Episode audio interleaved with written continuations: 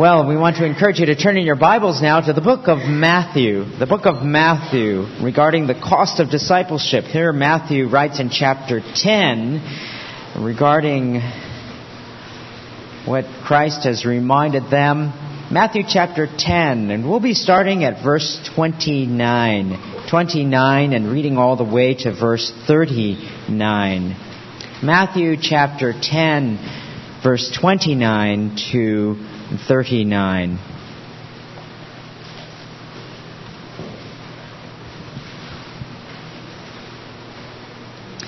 Matthew chapter 10, verse 29 to verse 39. It reads this way Are not two sparrows sold for a cent? And yet not one of them will fall to the ground apart from your Father. But the very hairs of your head are all numbered, so do not fear, you are more valuable than many sparrows. Therefore, everyone who confesses me before men, I will also confess him before my Father who is in heaven. But whoever denies me before men, I will also deny him before my Father who is in heaven. Do not think that I came to bring peace on the earth. I did not come to bring peace, but a sword. For I came to set a man against his father, and a daughter against her mother, and a daughter in law against her mother in law. And a man's enemies will be the members of his household. He who loves father or mother more than me is not worthy of me and he who loves son or daughter more than me is not worthy of me. And he who does not take his cross and follow after me is not worthy of me. He who has found his life will lose it, and he who has lost his life for my sake will find it. This morning, we're very blessed as I've been away on a mission trip, and thank you for all of you who played, prayed for the La Push team. Uh, this week we're blessed to have Doug Nichols. Many of you who are familiar with him. He's been a friend of our church for a long time. He's the founder of a mission organization located up in Mountlake Terrace called Action International that ministers primarily to children and widows and those who are in distress and, uh, and they have a powerful outreach uh, to them. He is the founder and uh, the international director, and he has uh, been here and a longtime encourager of our church in the area of missions. So, Doug, let's give him a warm welcome as he comes forward.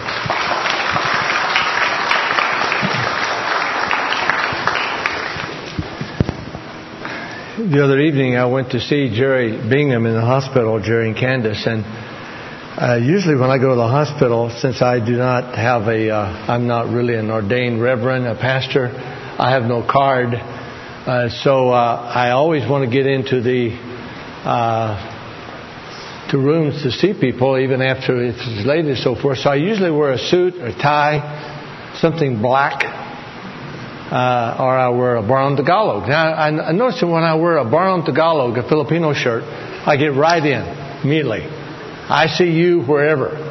Tubes out of everybody, get right in. Because all the nurses are Filipino. And they just, you just go right in. And I noticed the other night, they were telling me everything about Jerry. Uh, and, uh, and I was really, thank you for your prayer for him. They're not sure when they'll be doing the uh, open heart surgery uh, bypass, so uh, thank you very much for praying for him. Uh, Paul and Jean Goodner are new missionaries with Action. Paul, would you stand, please? Paul is uh, here. His wife's not with him today, but he's a new missionary representing Action in this area. And uh, they're members of Highlands Community Church. Please do not hold that against them. and Renton, thank you, Paul, and uh, thanks for joining us today. Appreciate that very much. A discipler is a follower and a learner. A disciple of Jesus, therefore, is uh, one uh, who follows him and learns from him. One who patterns his life after the Lord Jesus Christ. We should be known as uh, the word Christian, Christ ones, because our lives are patterned after Jesus. When's the last time you were referred to as a Jesus man? A Jesus woman? Oh, I thought you were a Christian by the way you act. You're just like Jesus. Jesus said in Matthew 10:38, our text today, and he who does not take his cross and follow after me is not worthy of me. When Jesus uttered these words, people knew what the cross meant. It meant shame and suffering and death. Several years ago, excuse me, several years before Jesus said this, the Romans had executed on crosses 1,700 Jews who were involved in a rebellion. The Roman army had crushed the rebellion and crucified one person every 30 feet for 10 miles. So people knew what the cross meant. In 1966, I hitchhiked from Turkey down to the Middle East, across Iraq to Kuwait, and then by ship to India to serve with Operation Mobilization. When I was in Jerusalem in Israel, I stood at the foot of a desolate, dreadful, skull shaped rise just outside the city wall. It is called Calvary in Latin and Golgotha in Hebrew. It was the place where Jesus died on a blood soaked cross. Mark Twain, the renowned novelist, dismissed the crucifixion as simply a discreditable incident on a minor planet. But Christians, believers, Filipino means mananampalataya, true believers, have always seen the cross of Christ as altogether central and pivotal for the Christian faith and the gospel.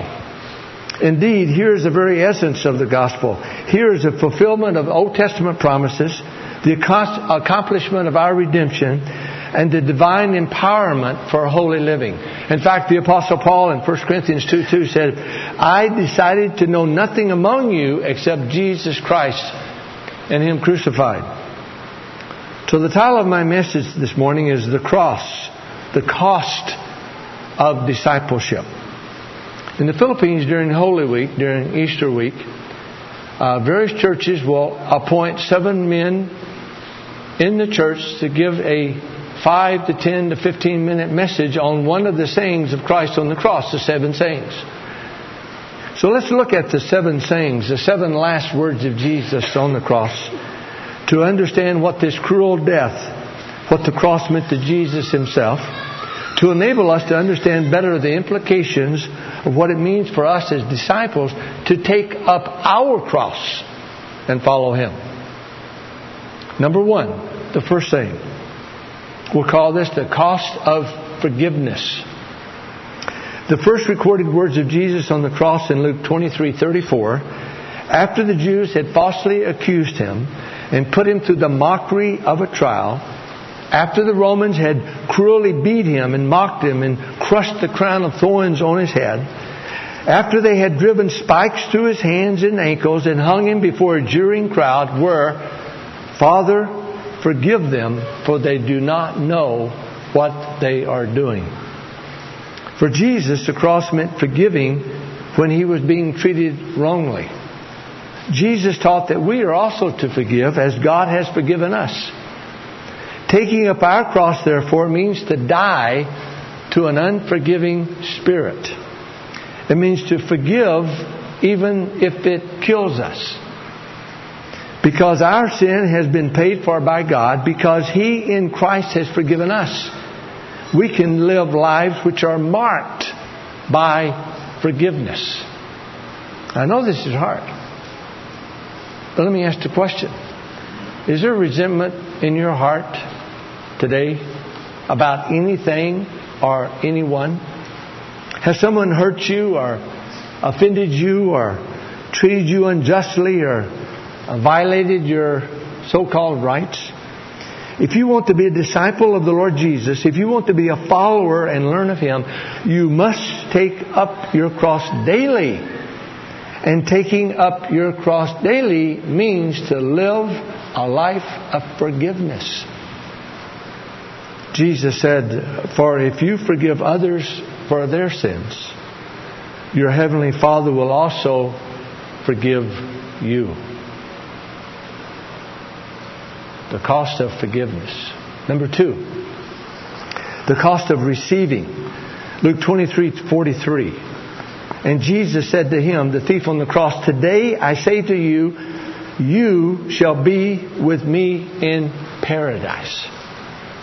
Taking up our cross means the cost of receiving warmly into our lives also daily the very people who are the most offensive, who are the most difficult to live with, who are the most difficult to even know.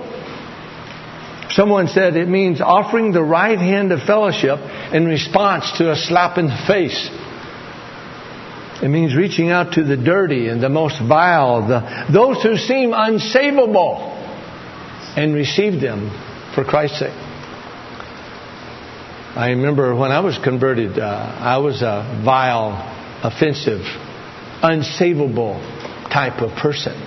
And this Christian who was afraid to even witness to me because I was such a violent person, when he saw me one evening when I was intoxicated, I was drunk, but I had a smile on my face, invited me into his room to have a cup of coffee. He was studying for exams the next day and he was up all night and it was two o'clock in the morning and he sees me with a smile on my face. Hey, Doug, would you like a cup of coffee? And scared to death of me. But he thought he'd take a chance. Unsavable person to give him a cup of coffee. He gave me a cup of coffee and began to share the gospel. Coffee and the gospel. Coffee and the gospel. At 4.30 in the morning, I was full of coffee. but I understood the gospel of Jesus Christ and I came to faith in Christ. Why? Because someone stepped forward as Jesus to the thief on the cross. Today you will be with me in paradise. The founder of the Salvation Army, William Booth, often said, Go for souls and go for the worst. The Methodist Wesley said, Go not only to those who need you, but to those who need you most.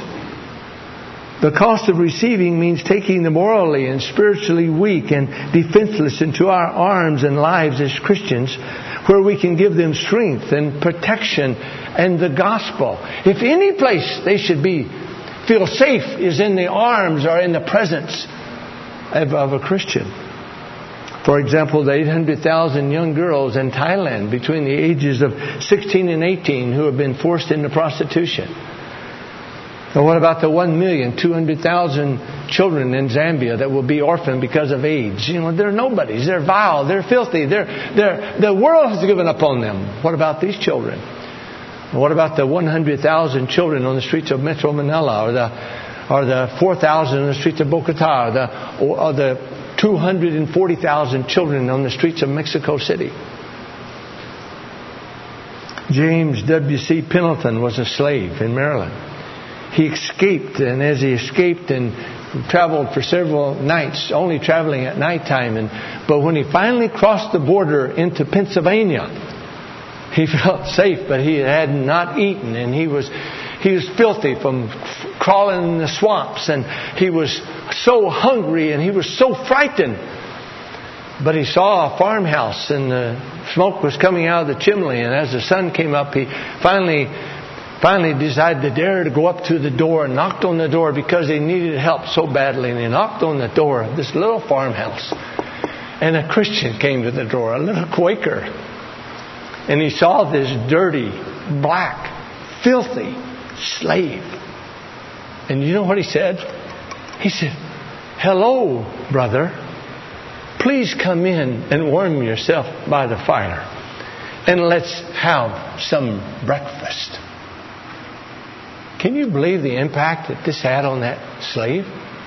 Can you believe what it would be like if you would gather some of the people who are the most untouchable type people and say to them, Hello, my friend. Come inside. Warm yourself by the fire.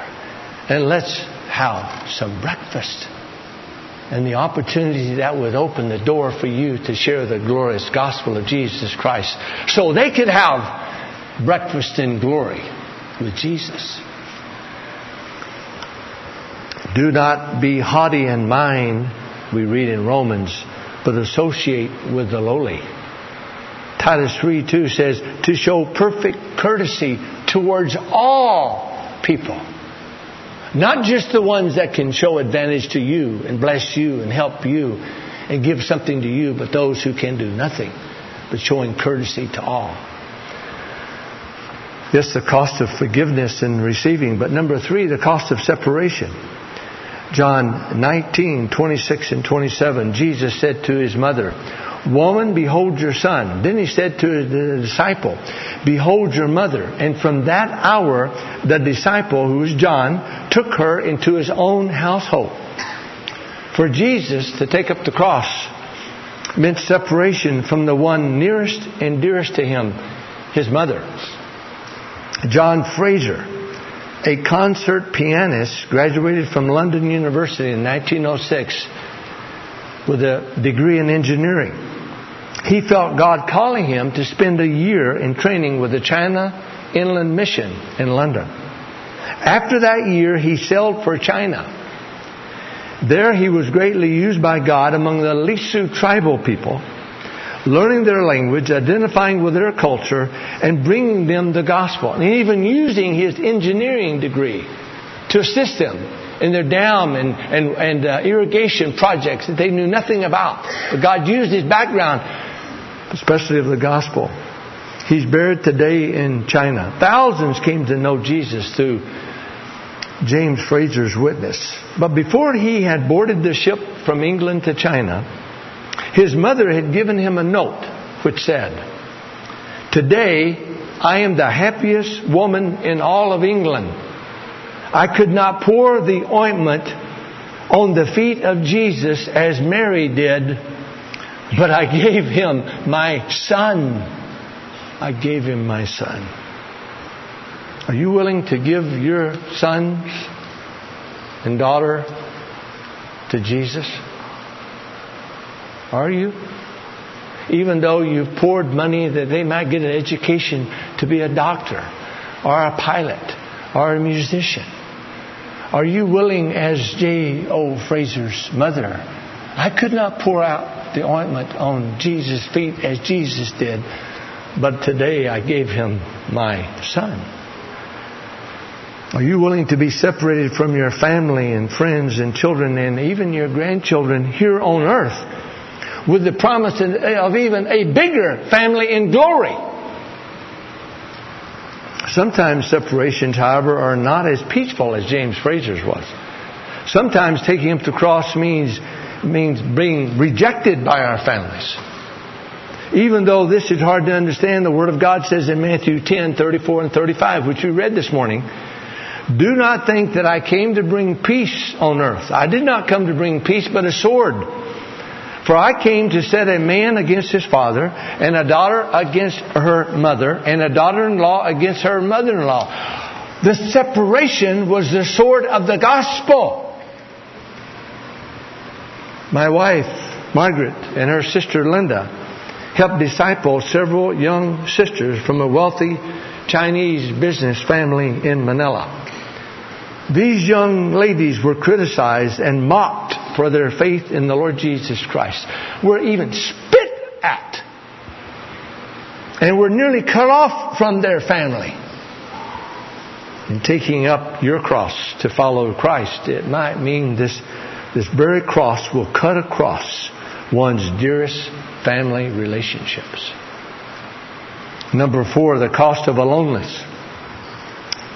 The cost of aloneness. Matthew 27, 46. When Jesus was on the cross, God made His judgment known to the world in an awful way. From the sixth hour, we read, until the ninth hour, darkness came over all the land. And then in the midst of that great darkness, Jesus cried with a loud voice, My God, my God, why hast thou forsaken me? The way of the cross for Jesus meant the cold darkness of God's judgment on sin. It meant an overpowering sense of rejection and abandonment and condemnation when He, the Savior, who had never sinned, became sin for us that we might be made righteous in Him. If we take up the cross, we will also at times feel the cost of aloneness. As we seek to grow in our faith, as we seek to minister to others, as we simply seek to live for Christ, We will go through times of utter and being in the dark, being feeling completely alone, misunderstood, everything going wrong, walking in the dark, not knowing what to do.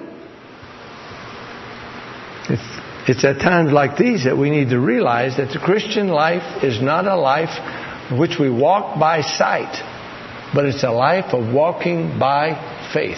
Not walking by feeling. Oh, I, I feel, no, not walking by feeling, but walking by faith. Trusting our Lord no matter what.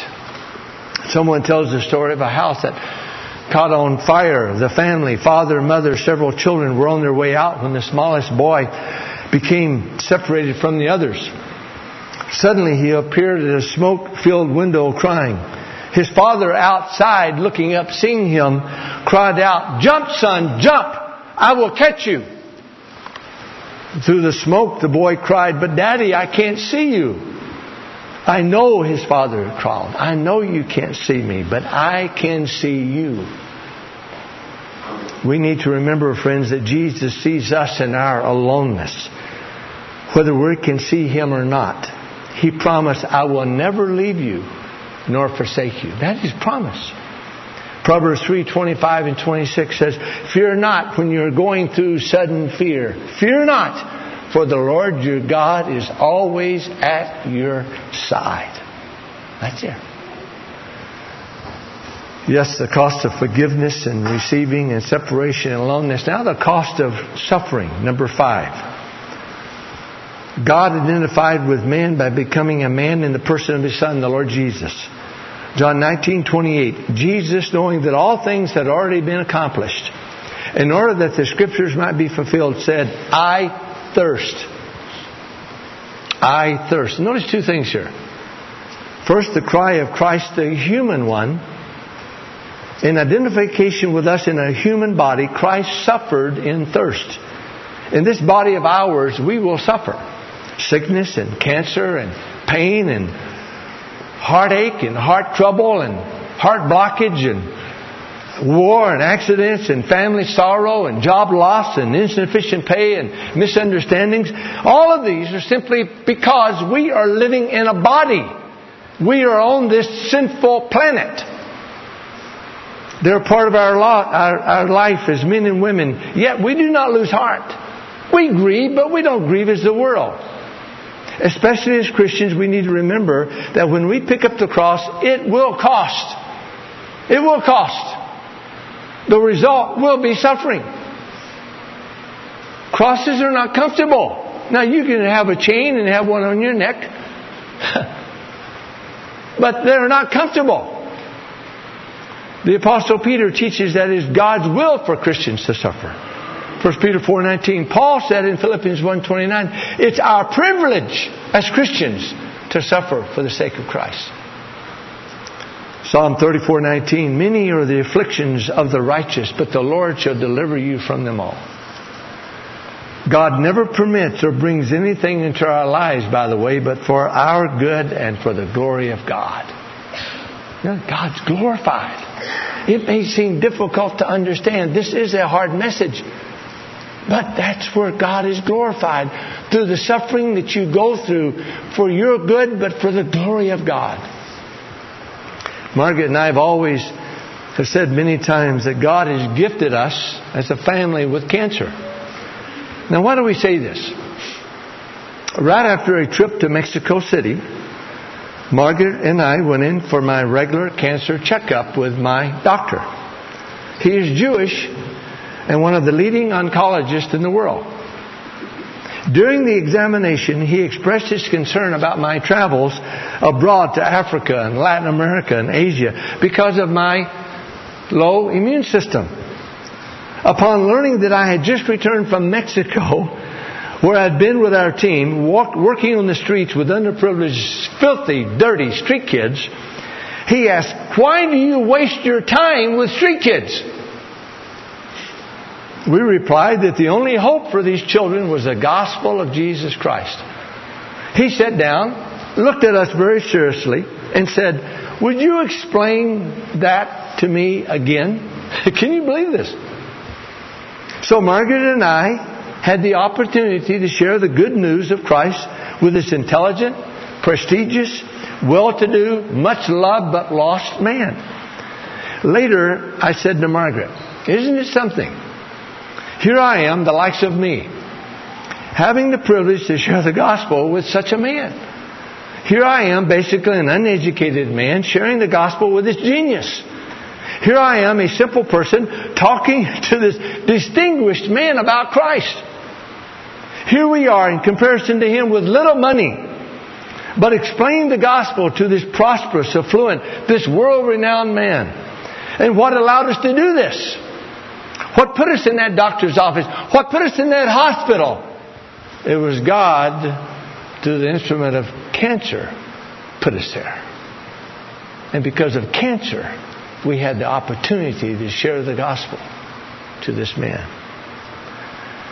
Yes, uh, there was a cry of the human one, but notice also the cry of Christ, the Holy One. Is it too much to say that Christ on the cross thirsted for the souls of men and women throughout the world and throughout history? Christ suffered in the flesh and in his spirit for the souls of his people. Do we? If we truly want to see men and women turn from sin to trust Jesus, to become mature, godly men and women, then we must be willing to, in taking up our cross to thirst to suffer for others. One of our missionaries in Manila, working in a depressed slum area to start churches, suffered from extreme asthma. He could hardly breathe. I asked him at one conference when he was on the back porch of this building trying to get his breath after speaking. I asked him how he could keep on working in such a condition. His answer, a team of wild horses could not pull me away from the privilege of sharing the gospel with the poor people of Manila. Suffering. Do you and I thirst for the souls of others? Number six, the cost of perseverance, of completion. Number six, the cost of perseverance. John 19:30, Jesus said, "It is finished. The work of our salvation is complete." Praise God for the perseverance of Jesus on the cross. He did not call 10,000 angels to, to deliver him, did he? He completed the job of redemption and rose from the grave three days later to prove it. When we take up the cross, let's not put it down when the going gets tough and gets uncomfortable or even gets embarrassing. Count the cost to the very end. Someone said, the life of a consecrated, consistent Christian is characterized by continuance concerning the course commissioned by Christ. A lot of C's. A lot of C's. The life of a consecrated, consistent Christian is characterized by continuance. See, that continuance is right in the middle. Continuance concerning the course has God has given to all of us to complete in Him. We middle-aged and older people need to realize that the life of the cross is going to take perseverance. We don't lay down the cross when we get to be 65. We don't say, let the younger people do it. We don't say, I'm not comfortable doing that. I don't feel that my age allow me. I go slower. We don't float to heaven on a bed of ease. It's a battle all the way. No, not to gain salvation, but to strive for holiness. To work for the night is coming. To live, to fight for the souls of men, to persevere in the life of obedience for the glory of God. We are not dead yet. We're not dead yet. And number seven, the cost of submission. We see the cost of forgiveness and receiving and separation and loneliness and suffering and perseverance. But number seven, the cost of submission, a surrender. Luke 23, 46. And Jesus, crying out with a loud voice, said, Father, into thy hands I commit my spirit. Jesus just hours before had prayed in the garden something that amounted to the same thing. He said, Not my will, but thine be done. And now the Father took him at his word. This is the bottom line of discipleship, isn't it? The true cost of following Jesus, the willingness to obey him no matter what the cost? Jesus said, John 14, 15, if you love me, you will keep my commandments. The Apostle John teaches us so clearly that God's commands are not burdensome. It is a joy to express love to our God and Savior by obeying Him. C.T. Studd, the great missionary in China and India and Africa, while in England on one occasion was sharing a room at a conference with a great, with a great and godly Bible teacher, F.B. Meyer, who many of us still read today. One morning, F.B. Meyer woke up early and he saw C.T. Studd going through his New Testament rather quickly with tears running down his face. Mr. Meyer asked Charlie, What are you doing? C.T. looked up and said, I'm reading the commands in the New Testament again in the light of the words of Jesus, if you love me, keep my commandments. And I'm looking at all the commands and I'm ashamed. I'm ashamed because I see so many that I have not kept. You love Jesus today? Are you a follower of His? Have you proven it by obedience? Young people, what about the command to obey, respect, and honor your parents? What about the command, uh, all of you, the command to be hospitable? What about the command to be, as we saw, forgiven? What about the command, you just look at Colossians 3, the command of, of being kind, being kind to people, uh, being uh, compassionate, the command to be, to be humble, to be, to be loving, to be, to be giving. What about the command to, to, to work hard? Uh, to be diligent? What about the command to go into all the world and preach the gospel? What about the command when you hear that the 240,000 kids on the streets of Mexico City, somebody should do something about that. God, would you call me? I want to obey you to go into all the world and preach the gospel, even to these kids. So let me close. Years ago, Martin Schultz, one of our missionaries from Canada, picked up the cross to take the gospel to the millions of people in the Philippines. In spite of uh, lack of support, much sickness, much weakness, going through military coups and national disasters, he continued to serve the Lord faithfully with his wife and their four children and was greatly used of God among hundreds of poor pastors and Christian leaders throughout that country. On one occasion, Martin and two Filipino pastors had just finished a three day survey study of one of the 900 depressed areas of Metro Manila. 900 depressed areas. 450 still without one church. Some of those depressed areas as many as 25 thousand people. But Martin and had just finished a survey with these two Filipino pastors, and and as he was there for three days doing this survey, everybody noticed him because you know Martin, being a we say uh, anybody who's white is an Americano.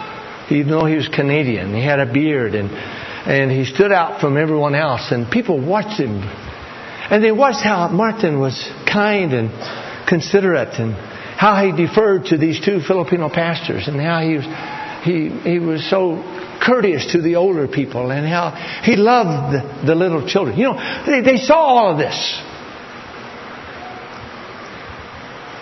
And the day that he was leaving, a little girl who had watched Martin go about all of this for three days approached him as he was leaving and said, Excuse me, sir. Excuse me. Are you Jesus? Are you Jesus?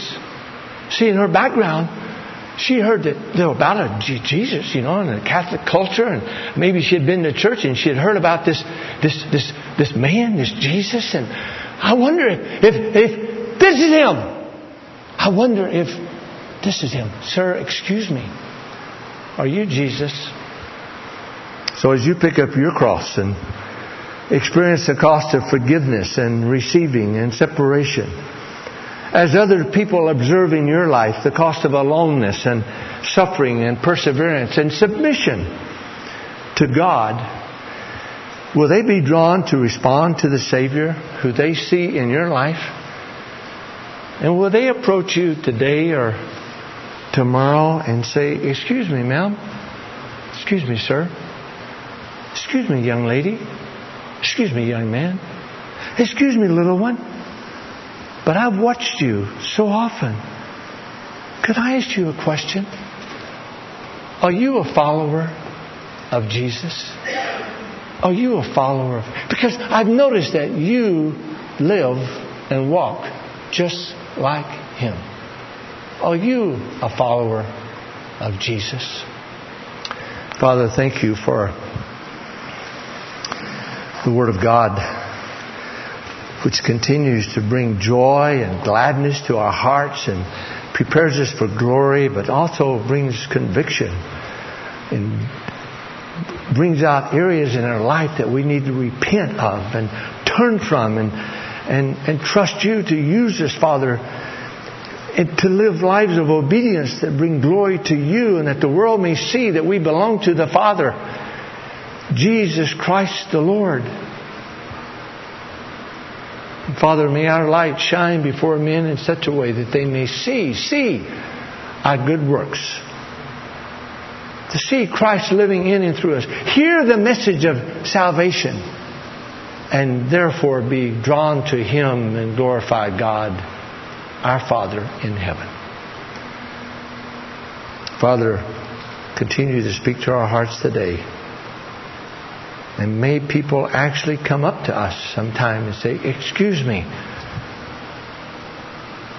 are you a disciple of Jesus? Are you one of His? Would you tell me more about Him and how I can love and follow Him too? Help us, Father, in Jesus' name. Amen.